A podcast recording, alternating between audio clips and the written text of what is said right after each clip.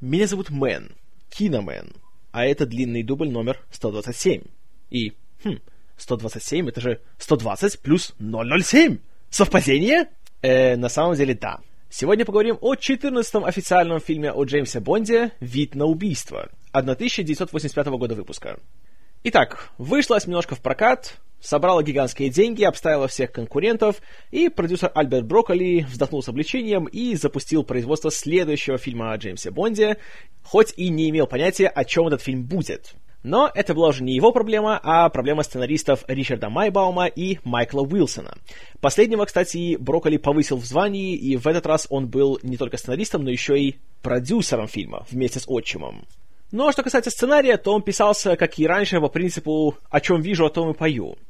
В середине 80-х очень актуальной темой было производство интегральных микросхем, или микрочипов, если хотите. И Уилсона, как человека с техническим образованием, очень интересовал этот рынок и конкуренция на нем, и вся вот борьба за доминирование в плане производства микрочипов. Особенно тогда были две главные компании, которые этим занимались. Это были uh, Texas Instruments и Fairchild Semiconductor. И, исходя из этого, Уилсону в голову пришла идея поместить историю о Джеймсе Бонде в сфере высоких технологий. А в качестве кульминации этого сюжета он придумал дьявольский план главного злодея по затоплению Силиконовой долины. Вот от этого они с Майбамом и плясали, и стали писать. Разумеется, так как есть Силиконовая долина, должен быть город Сан-Франциско, который находится буквально бок о бок с ней. И пока сценарий писался, Уилсон, Брокколи, режиссер Джон Гленн и художник-постановщик Питер Ламонт отправились в Сан-Франциско, чтобы искать натуру для съемок. Пока они были там, они увидели над городом рекламный дирижабль компании Fujifilm и подумали, что он выглядит очень так зрелищно, кинематографично, и почему бы не включить его в финал фильма? И почему бы не снять его на фоне моста «Золотые ворота», и чтобы на нем проходила кульминационная битва между Джеймсом Бондом и главным злодеем? Сказано, сделано. А, Альберт Брокколи обратился в представительство Fuji и договорился с ними, чтобы они пустили свой дирижабль возле моста, а они, по-быстренькому, взяв еще с собой оператора-постановщика Алана Хьюма, э, пришли с камерой и сняли необходимые им кадры. Что и было сделано. Тем временем шла дальнейшая работа над сценарием, и уже начался поиск актеров. Роджер Мур, несмотря на то, что ему было уже 57 лет, все-таки в седьмой раз решил сыграть агента 007. На роль главного злодея, безумного индустриалиста Макса Зорина, сначала Альберт Брокколи очень хотел взять Дэвида Боуи. Но певец отказался. Затем предложение было сделано Стингу. Но и тот тоже отказался. По сценарию Зорин должен был быть очень таким нестандартным злодеем, с кучей всяких своих э, особенностей поведения. И тут продюсеры подумали, что нужен актер, который хорошо передает всякие странности. И тут появился прекрасный вариант по имени Кристофер Уокен у которого в начале 80-х карьера шла не то чтобы супер хорошо. Да, конечно, у него была мертвая зона Кроненберга, но с другой стороны, у него был один из самых громких провалов всех времен под названием «Врата рая» Майкла Чимино. Поэтому он не стал капризничать и говорить, что такие роли ниже его достоинства, и согласился на роль Зорина. Подруга у Зорина по фильму по имени Мэйдэй получила не менее колоритную исполнительницу, и ей стала модель и диско-певица Грейс Джонс, которую как раз можно было увидеть на экранах в Конане Разрушителе. Что касается подруги Джеймса Бонда, геолога по имени Стейси Саттон, то эту роль получила актриса Таня Робертс, главным достижением которой на то время был последний, пятый сезон «Ангелов Чарли», где она играла одну из главных ролей – также по сюжету у Бонда появлялся новый союзник по имени Тибет, который первоначально в сценарии был указан как Жакей. Кандидата на эту роль предложила Барбара Брокколи, дочь продюсера. И это был английский актер Патрик Макни, который больше всего был известен по своей роли в британском сериале «Мстители». А, нет, не те. Однако, ввиду своего возраста, своей фактуры, конечно, на роль Жакея он не тянул, Поэтому его превратили в аристократичного коневода. А Макни таким образом стал уже третьим актером из «Мстителей», который снимался в «Бонде», после Онор Блэкман и Дианы Риг. И кроме того, появление Макни было хорошей новостью для Роджера Мура, потому что они были давними знакомыми еще со времен съемок на телевидении, когда у Мура был сериал «Святой», а Макни был в «Мстителях», и они постоянно работали на соседних съемочных площадках. Съемки вида на убийство начались 23 июня 84 и на первых порах проходили параллельно в Исландии и Швейцарии, где две вторые съемочные группы, одна под управлением Уилли Богнера, другая под э, началом Артура Вустера, снимали открывающую фильм «Погоню на лыжах». И исландская часть съемок шла с большими трудностями, потому что большая их часть проходила на большом озере, наполненном айсбергами, которые постоянно дрейфовали и двигались исключительно непредсказуемо. Да и лед, на котором находилась съемочная группа, очень любил таять, и были даже такие случаи, когда приходилось спасаться бегством, теряя многочисленное и дорогостоящее оборудование. Но, к счастью, обошлось без потерь. И, кстати, по поводу потерь, э, помните, я рассказывал вам про каскадера Мартина Грейса, который потерпел страшнейшую травму на съемках «Осьминожки»? Так вот, спустя полгода лежания в больнице, к счастью, он полностью выздоровел, и все его способности к нему вернулись, и он вернулся уже на работу на виде на убийство. Правда, в этот раз он был уже не столько каскадером, сколько постановщиком трюков, потому что все-таки уже не так-то и хотелось рисковать. Но наибольшие трудности на съемках в Исландии испытывал мастер по спецэффектам Джон Ричардсон, потому что здесь э, снимался кадр того, как э, советский вертолет, который гонится за Бондом, теряет управление и врезается в гигантскую стену льда, и это должно было сниматься с помощью миниатюрного вертолета, с которой возникали большие проблемы. Первый созданный вертолет взлетел, но долго не пролетел и упал в воду. Второй буквально взорвался, едва поднявшись в воздух. И только с третьим удалось, наконец, нормально все выполнить, все снять и получить кадры, которые были нужны. Так что пришлось попотеть. Ну а что касается съемок в Швейцарии, то тут все шло очень гладко, спокойно. Там Уилли Богнер получал гигантское удовольствие от съемок. Как обычно, он был и режиссером второй съемочной группы, и оператором. И здесь же ему пришла идея использовать новомодный вид спорта под названием сноуборд и заставить Бонда немножечко обставить советских вояк, э, катаясь на одной большой лыже от взорванного снегохода. И эти трюки выполнял каскадер Стив Линкольн. Тем временем в Англии на студии Pinewood художник-постановщик Питер Ламонт ждал, пока Ридли Скотт завершит съемки своего фильма «Легенда» на легендарном павильоне 007.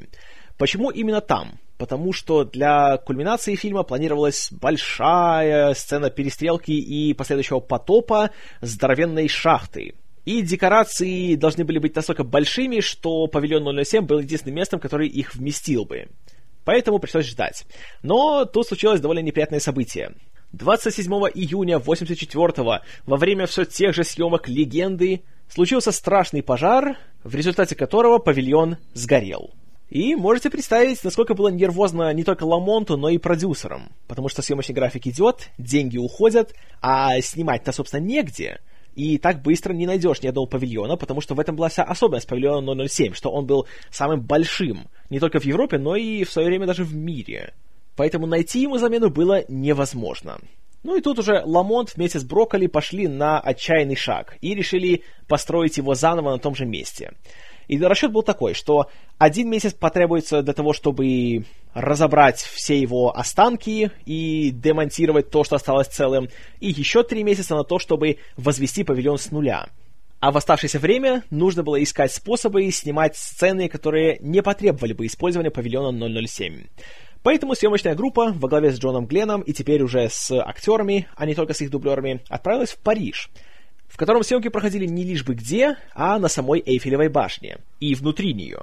Но, как и полагается создателям Бонда, они решили, что просто снимать на Эйфелевой башне это, этого мало.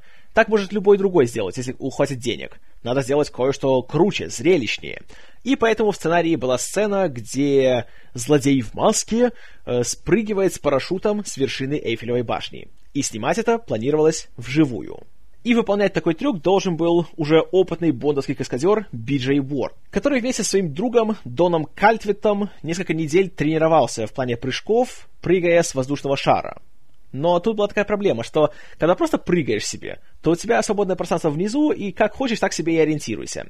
Когда же ты прыгаешь с Эйфелевой башни, особенность такая, что сверху она узкая, а снизу она широкая – и надо еще четко знать, когда открыть парашют, чтобы ты не упал вертикально вниз и не ударился, собственно, об основание Эйфелевой башни. И тут каскадеру помог Майкл Уилсон, который имел некий опыт в плане высшей математики и четко рассчитал, что ему нужно будет открыть парашют спустя 3 секунды после падения. Но это, конечно, легко сказать. А когда падаешь, еще из такой высоты, то как-то уже считать немножко становится трудно. Поэтому Уорд рассчитывал так. Он э, не считал про себя, а он слушал, с каким свистом воздух проносится у него в ушах.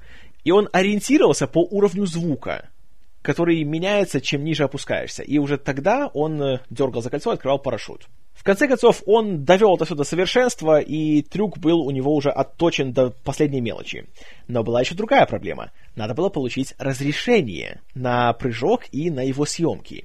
И здесь продюсерам нужно было пройти что-то около 30 разных инстанций. Надо было, во-первых, договориться с мэром, договориться с э, полицией, которая находится на реке Сене, которая прямо возле Эйфелевой башни, полицией близлежащего парка, авиации и так далее и тому подобное. Но, к счастью, старания не пропали даром, и они получили свое разрешение. Но тут вот незадача. Как только им выдали разрешение на съемки, два каких-то абсолютно левых человека, какие-то туриста, мужчина и женщина, забрались на Эйфелеву башню и спрыгнули с нее с парашютом. Местные власти подумали, что это дурное влияние создателей Бондианы, и собирались уже забрать у них разрешение. И тут Майклу Уилсону и Альберту Брокколи пришлось очень долго их упрашивать и объяснять, что это это случайное совпадение, мы тут ни при чем, мы вообще не знаем, кто это такие, и, собственно, не забирайте, пожалуйста. К счастью, убедили.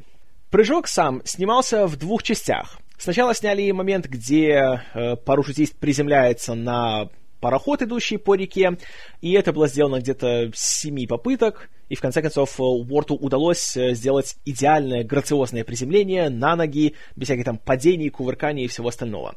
А уже затем оставалась самая важная часть. Кадр именно того, как человек спрыгивает с Эйфелевой башни, дергает парашют и спускается дальше. Всего съемочной группе разрешили сделать три попытки, поэтому ответственность была гигантская. Уорд прыгнул, и первый же дубль получился абсолютно идеальным. Прыжок был выполнен абсолютно безупречно, все было хорошо снято, и было решено, что этого хватит, и можно переходить дальше. Однако тут партнер Биджея Уорта, каскадер Дон Кальтвет, расстроился от того, что остальные два дубля не стали снимать, потому что получалось так, что если бы и сняли второй, то уже он прыгал бы. И он решил как-то немножко так э, возместить себе ущерб и самостоятельно спрыгнуть с Эйфелевой башни, без всякого разрешения и одобрения. План был такой, что он придет рано утром, пока все еще спят, по-быстренькому спрыгнет, и никто ничего не узнает. Однако, как раз в это же время, рано утром, проходили съемки внутри Эйфелевой башни, в ресторане. И был такой момент, когда снимается себе сцена, и вдруг посреди дубля Джон Гленн замечает, что кто-то взял и пронесся мимо окна. И думает, что это было а затем выяснить, что это был Кальтвет, и разгорелся большой скандал. Потому что тут уже в дело подключилась не только съемочная группа, но и местное правительство. Полиция приехала, мэр был уведомлен о ситуации, и опять возникла угроза того, что у съемочной группы отберут вообще все разрешения на съемки в Париже, и придется им собирать свои вещички. В результате Кальтвет был уволен, и ему было запрещено работать на каком-либо из будущих фильмов о Бонде, а с местным правительством начались очень долгие, очень напряженные переговоры, после которых все-таки разрешили съемочной группе доснимать сцены в Париже. А доснимать осталось только что большую погоню за тем самым парашютистом, где Бонд по-быстренькому спускается с Эйфелевой башни, э, похищает чье-то такси и на нем гонится по всему городу, параллельно теряя половину машины. И здесь за постановку трюков отвечал еще один старый знакомый Бондианы, гонщик-каскадер Реми Жульен. И уже здесь все было без эксцессов, все было сделано быстро, четко, и съемочная группа, сделав вздох облегчения, отправилась на следующий объект съемок – замок Шонтилии, который был построен по заказу герцога, которому кто-то предсказал, что он будет реинкарнирован в виде осла. Поэтому все было оформлено именно в таком э, лошадином стиле. Повсюду были статуи лошадей, картины лошадей, и были очень большие, очень роскошно оформленные конюшни. То есть идеальное место для сцены, которая именно была связана с лошадьми, с их разведением, их продажей и тому подобное. Здесь же снимались совместные сцены между Роджером Муром и Патриком Макни, чей герой по сюжету делал вид, что он водитель Бонда. А водил он не лишь бы что, а сделанный по заказу Rolls-Royce, который, для справочки, принадлежал самому Альберту Брокколи. И тот особенно бережно за ним следил и всегда волновался, когда тому нужно было проезжать через очень узкие ворота, которые были рассчитаны для повозки, но не для автомобиля. А для последующей сцены, где этот самый Роллс-Ройс тонет в озере, уже, правда, Брокколи пожалел свою машину и дал денег на то, чтобы купили новый такой же Роллс-Ройс и утопили его. Искусство требует жертв, понимаешь. В конце августа французская порция съемок была завершена, и съемочная группа вернулась обратно в Англию, где, среди прочего, на западе графства Сассекс снимались э, экстерьерные сцены гигантской шахты Зорина, в которой происходила кульминация. В сентябре две съемочные группы отправились в Сан-Франциско, и там, в отличие от Парижа, проблем не было никаких, потому что тогдашняя мэр Сан-Франциско была гигантской фанаткой Джеймса Бонда, и все необходимые разрешения и согласования и допуски были получены с полуслова. Поэтому не было никаких проблем как при съемках большой погони с участием пожарного грузовика по ночным улицам Сан-Франциско, так и большого пожара в городской мэрии, так и съемок с большой массовкой в месте под названием «Рыбацкая пристань» Fisherman's Wharf. Еще интересный факт. Вот именно в сценах на пристани в гости на съемки приехала актриса Мод Адамс, которая, как помните, снималась уже в «Человеке с золотым пистолетом» и «Осьминожке». И Джон Гленн, увидев ее, предложил ей в шутку, а не хочешь ли сыграть статистку в этом фильме? Она согласилась. И таким образом она стала единственной актрисой, которая появилась в фильмах о Бонде в трех разных ролях. Но пока Роджер Мур и Кристофер Уокен и Таня Робертс веселились в Сан-Франциско, на Пайнвуд шла работа над спецэффектами. В частности, над э, сценой с участием дирижабля и моста «Золотые ворота».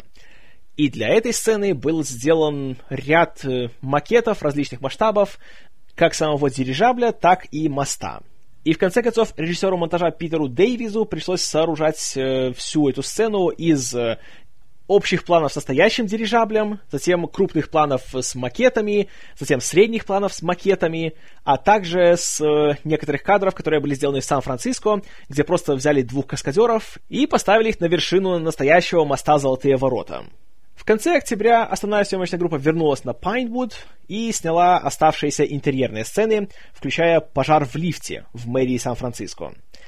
И после этого получилась такая ситуация, что все сцены были сняты, кроме тех, для которых была нужна гигантская съемочная площадка в павильоне 007, который все еще не был завершен. Так что это время пришлось потратить на создание спецэффектов, на некоторый монтаж, на работу со звуком, потому что павильон 007 был отстроен и официально открыт только 7 января 85 -го. И на протяжении почти всего этого месяца проводились съемки перестрелки и последующего потопа этой самой шахты. Ну а к началу февраля 85-го съемки были завершены. Фильм вышел в прокат 22 мая 85-го, премьера была сначала в Сан-Франциско, а затем уже в середине июня в Лондоне. И вскоре после премьеры Роджер Мур заявил, что после семи фильмов о Джеймсе Бонде он, наконец, уходит в отставку. И больше на эту роль он не вернется.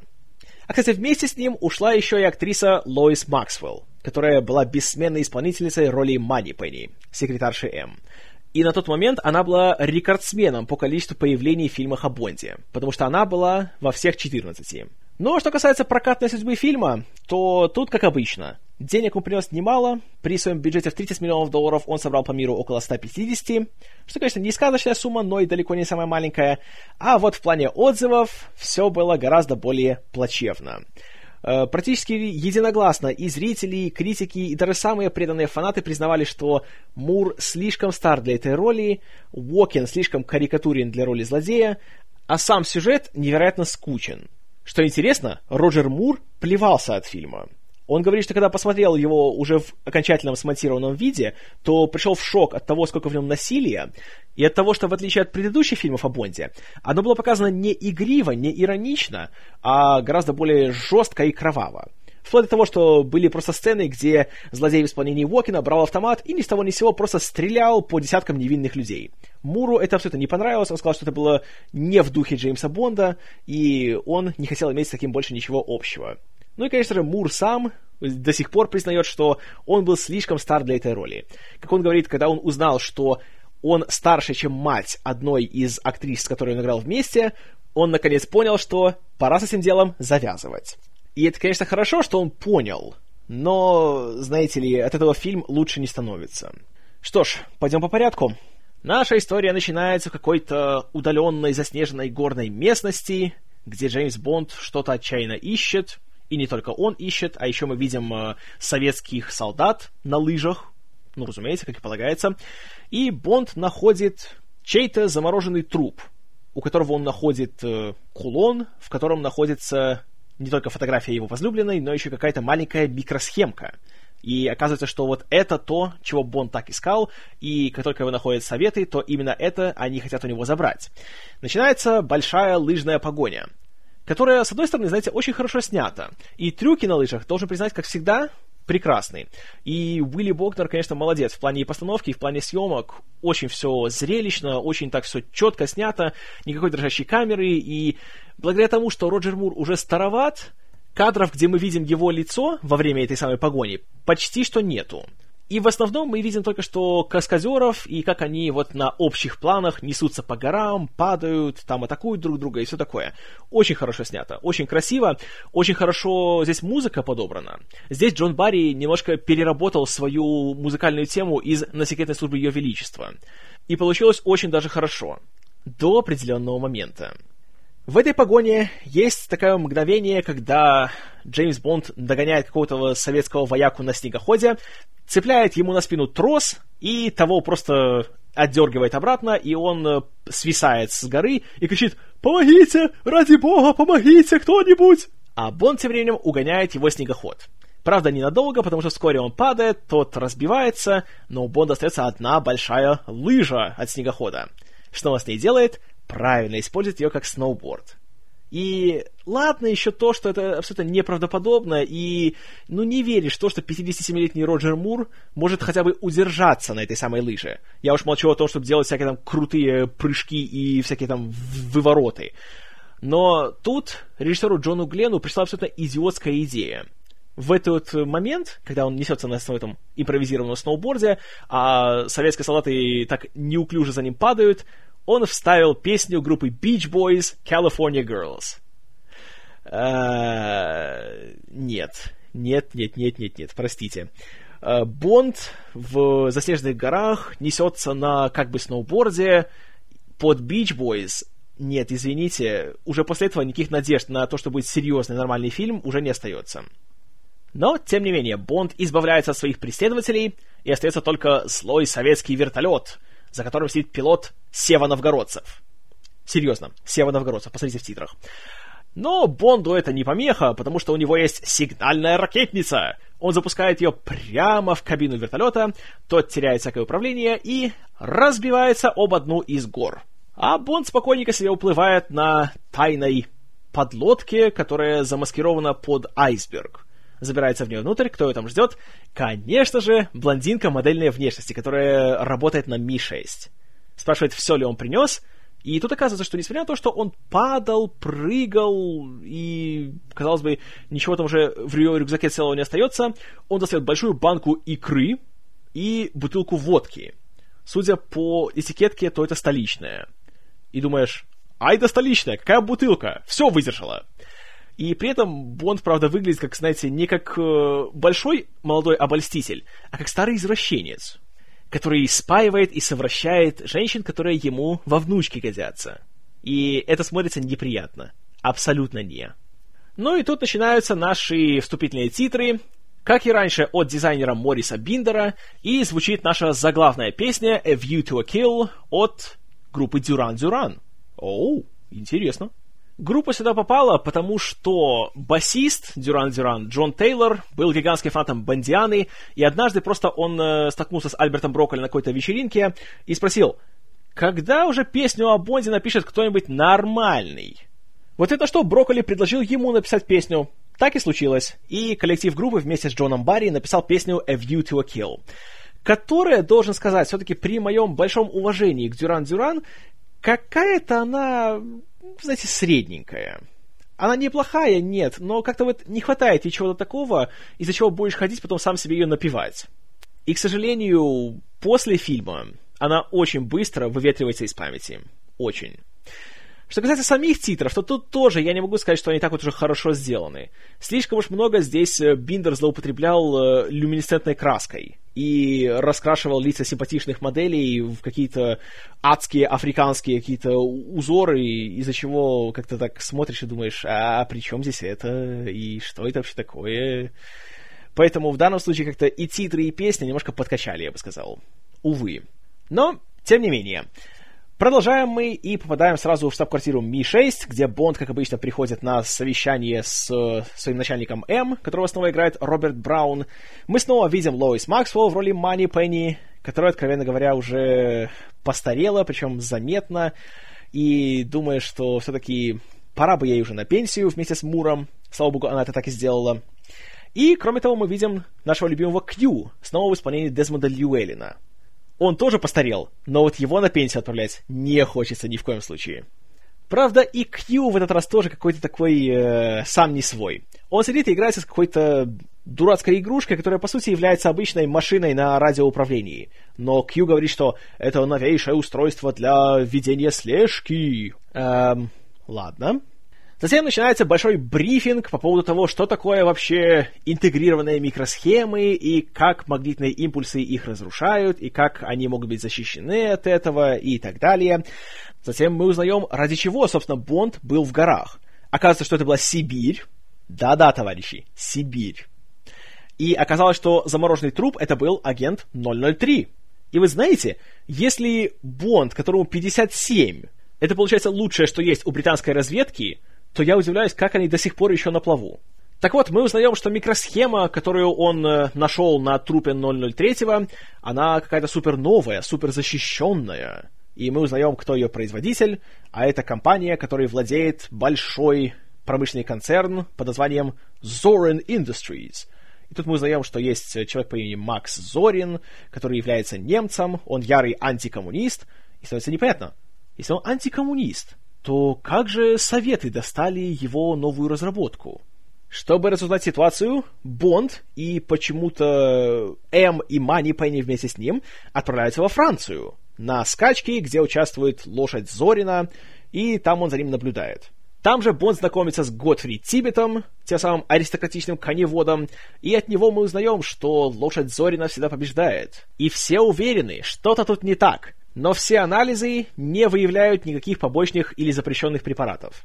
Поэтому Зорин все время побеждает, как и в этот раз. Тут же мы издали видим Кристофера Уокена, который зачем-то стал блондином в этом фильме, и ему это не идет ни в коем случае. И, что еще страшнее, видим Мэйдэй, его спутницу, которую играет Грейс Джонс. По какому принципу взяли Грейс Джонс в этот фильм, я не знаю. Но смотрится она просто... Эх. Если бы я не знал, что это женщина, я бы не поверил. Потому что реально она выглядит как большой, черный, мускулистый мужик. И кто мог представить, что это кого-то как-либо привлечет, что это достойно фильма о Джеймсе Бонде, я не знаю. И чтобы показать, какая она сексуальная, что делает Мэйдэй, когда конь Зорина начинает бушевать, она буквально голыми руками его начинает утихомиривать. «О да, коня нас какого остановит, а, да, все дела...» Ах тихий ужас. После этого Бонд отправляется в Париж, где в Эйфелевой башне в ресторане он встречается с детективом по имени Обержин, которому поручили разведать, что там с этим Зорином, с его конем и всем остальным. Вот интересно получается, шпион обращается к частному детективу, чтобы тот достал до него информацию. Э, логично. Но пока они там сидят себе и разговаривают, начинается развлечение которая заключается в том, что выходит какая-то девушка на сцену и начинает э, показывать какое-то шоу с бабочками. Бабочки при этом фальшивые, и, как нам показывают, они свисают на леске с больших удочек, которые держат люди, стоящие на балконах. И думаешь, what the fuck?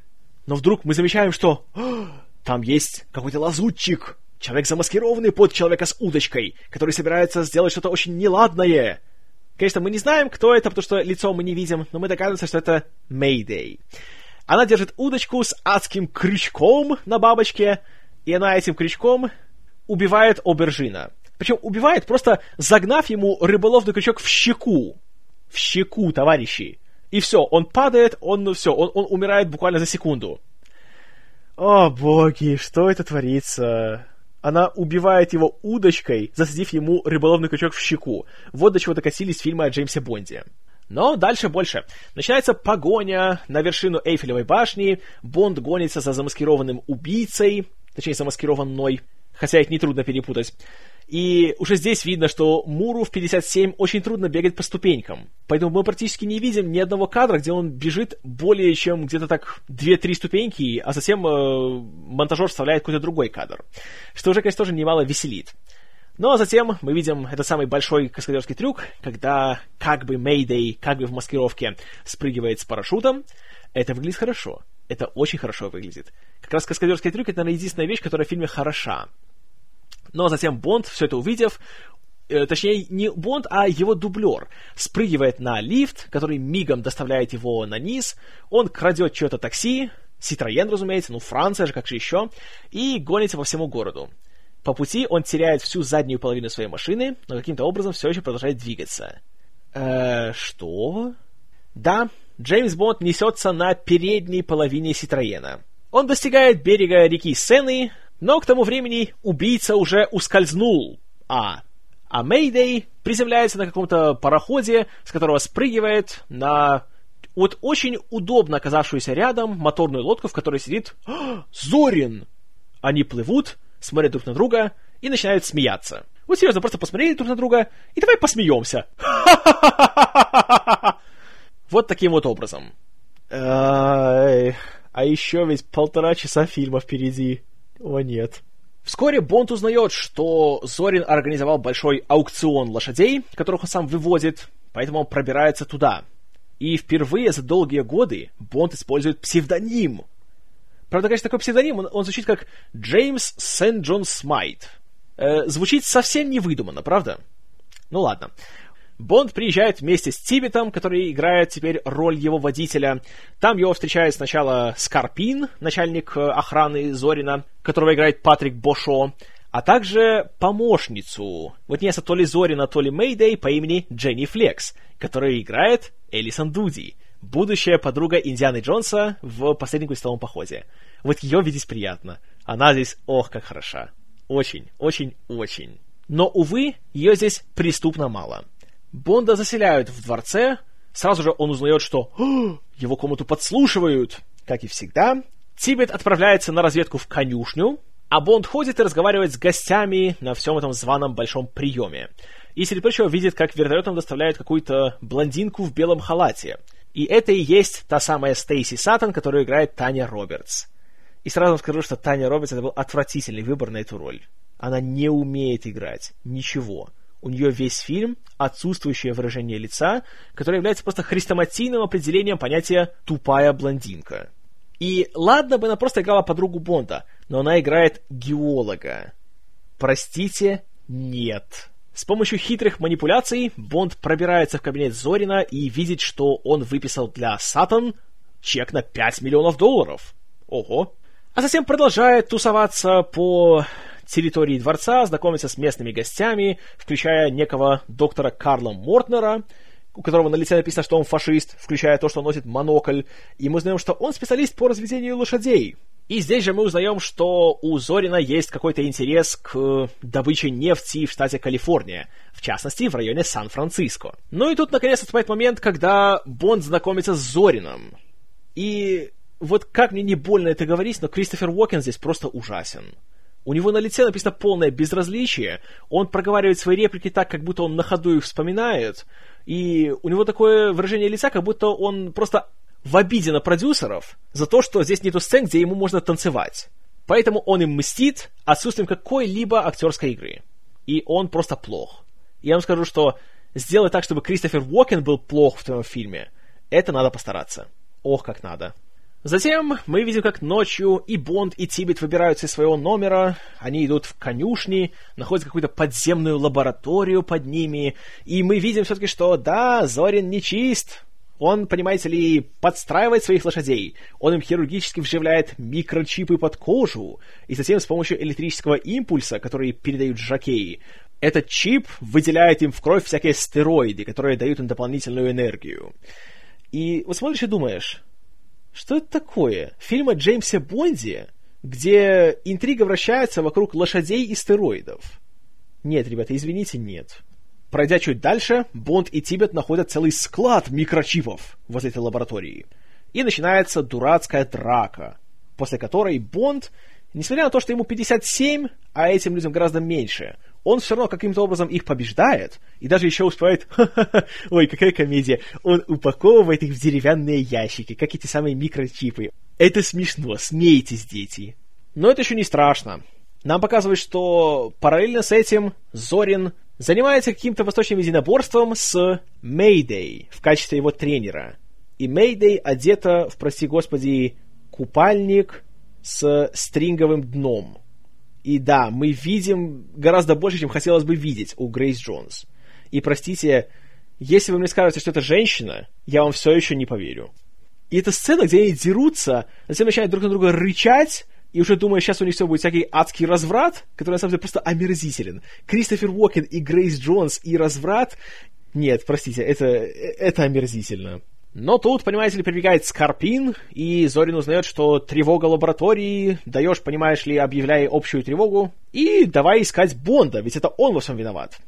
И где находится Бонд? Разумеется, в комнате Мэйдэй. Уже весь раздетый лежит у нее в кровати и только ее ждет. И здесь наступает самая отвратительная сцена в истории всей Бондианы. Сцена секса между Роджером Муром, которому 57, и Грейс Джонс, которая выглядит как большой мускулистый черный мужик. Ой. Простите, меня немножко стошнило в рот. Ай, отвратительно. На следующий день Зорин приглашает Бонда к себе в кабинет, и каким-то образом с помощью э, камеры, спрятанной у него за картиной, он делает восьмибитный портрет Бонда у себя на компьютере и за пять секунд успевает узнать, что тот является разведчиком из Англии. Вот так все легко. Вот, вот разведка, знаете, там создание там ему э, легенды и там всяческое сокрытие его личности. А это так вот за пять секунд. Хоп, Джеймс Бонд 007. Лицензия на убийство. На весь экран надпись. Э, да... Тем временем Тибет отправляется на автомойку, где его убивают. Бонд же вместе с Зорином отправляется на какую-то то ли прогулку, то ли какой-то забег на лошадях, где ему предлагают поучаствовать в гонке, что он, конечно же, делает. Там он бегает по какой-то полосе препятствий с какими-то очень агрессивными другими жакеями. И смотришь и думаешь, опять же, это фильм о Бонде или, или что это вообще? Какие-то скачки, какие-то полосы препятствий? Эх. И, как обычно, задаешь ключевой вопрос. Если он знает, что это Бонд, что его нужно убить, почему нельзя просто его пристрелить? Почему нужно пускать его через полосу препятствий на лошади, чтобы другие наездники начали на него нападать? И в конечном итоге все, что они делают, они просто его ловят, затем его вырубают и садят в машину вместе с мертвым Тибетом. И пускают ее в озеро. Зачем, если можно просто его пристрелить прямо здесь, вот и сейчас? Нет, не надо. Пусть лучше в машине, в озере, причем он не связан, и он просто сидит на сиденье. Двери машины при этом не заперты, поэтому спокойненько себе выплывает и, о чудо, дышит воздухом из шин. А на берегу Зорину и Мэйдэй уже скучно все это смотреть, и они просто уезжают. Зашибись. Тем временем Зорин встречается с о, генералом Гоголем, которого снова играет Уолтер Котел, и мы узнаем, что, ага, Зорина-то на самом деле тренировали в КГБ, отсюда все его зловещие навыки, все понятно. И тут наступает у них конфликт интересов, и Гоголь жалуется, что, понимаешь ли, Зорин убил Бонда без их разрешения, так делать нельзя. Но тут, несмотря на то, что у Гоголя есть своя охрана, у Зорина есть Мэйдэй, которая со злости берет буквально на руки и поднимает у себя над головой одного из КГБшников. Э, ладно. Но в этой сцене есть один веселый момент. Второго охранника Гоголя играет совсем еще молодой Дольф Лунгрен. О да, который фильм попал это случайно. Вообще, он э, изначально работал телохранителем для Грейс Джонс. Затем у них начались э, межличностные отношения, затем он стал ее ухажером, и во время съемок он просто приехал навестить свою пассию. Почему она стала его пассией, я не знаю. Наверное, потому что у нее были бицепсы больше, чем у него.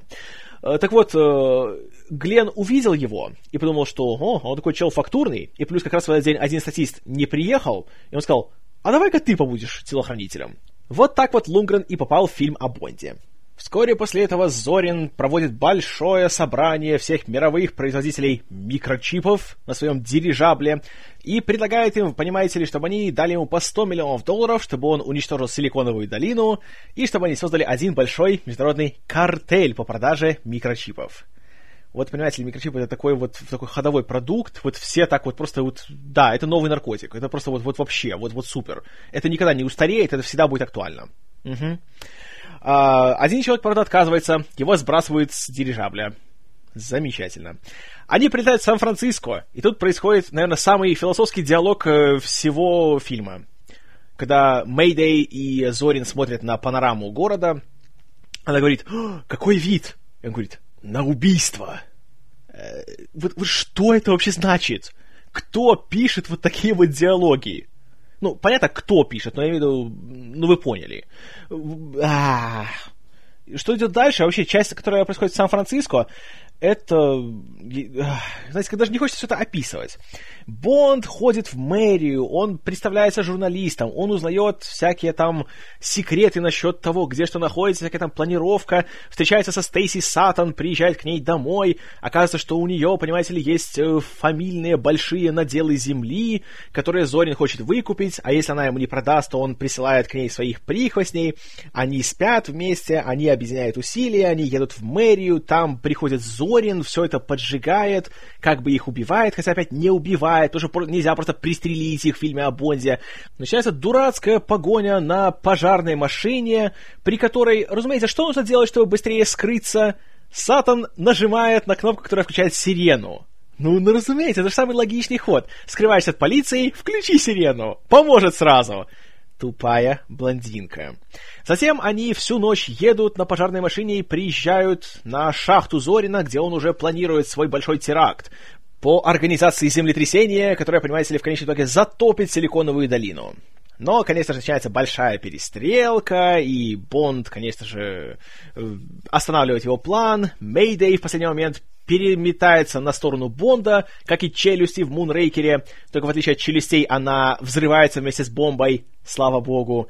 А затем уже Бонд цепляется за дирижабль Зорина и наступает большая финальная разборка. Безумно медленная, безумно скучная, снятая уже вот на, мост, на мосту Золотые ворота, где Зорин решает убить Бонда с помощью топора, но поскальзывается и падает с моста прямо в реку и все. А затем наступает эта дебильная сцена, во время которой э, Мортнер, который оказывается фашистским экспериментатором, который, понимаете ли, вывел Зорина во время эксперимента по вживлению стероидов беременным женщинам. Поэтому да, Макс Зорин, блондин Кристофер Уокен, это результат, понимаете ли, фашистских экспериментов. Это все объясняет. И у него есть сейф в дирижабле, в котором лежит динамит. Серьезно, сейф с динамитом. Он его хватает, но тут появляется Скорпин, начальник охраны, который ему мешает, и пока они решают, что делать с динамитом, тот взрывается, и дирижабль идет ко дну. Все, зло повержено, Силиконовая долина спасена, все круто. А Бонд тем временем пропадает без вести. И даже генерал Гоголь приезжает в штаб-квартиру Ми-6, чтобы попросить М, что тот вручил Бонду орден Ленина который впервые присуждается не гражданину Советского Союза. Но Бонду, понимаете ли, не до орденов, потому что он в доме вместе со Стейси Саттон, но никто его не может найти, кроме Кью, который находит его, да, вы угадали, с помощью своей этой дебильной игрушки.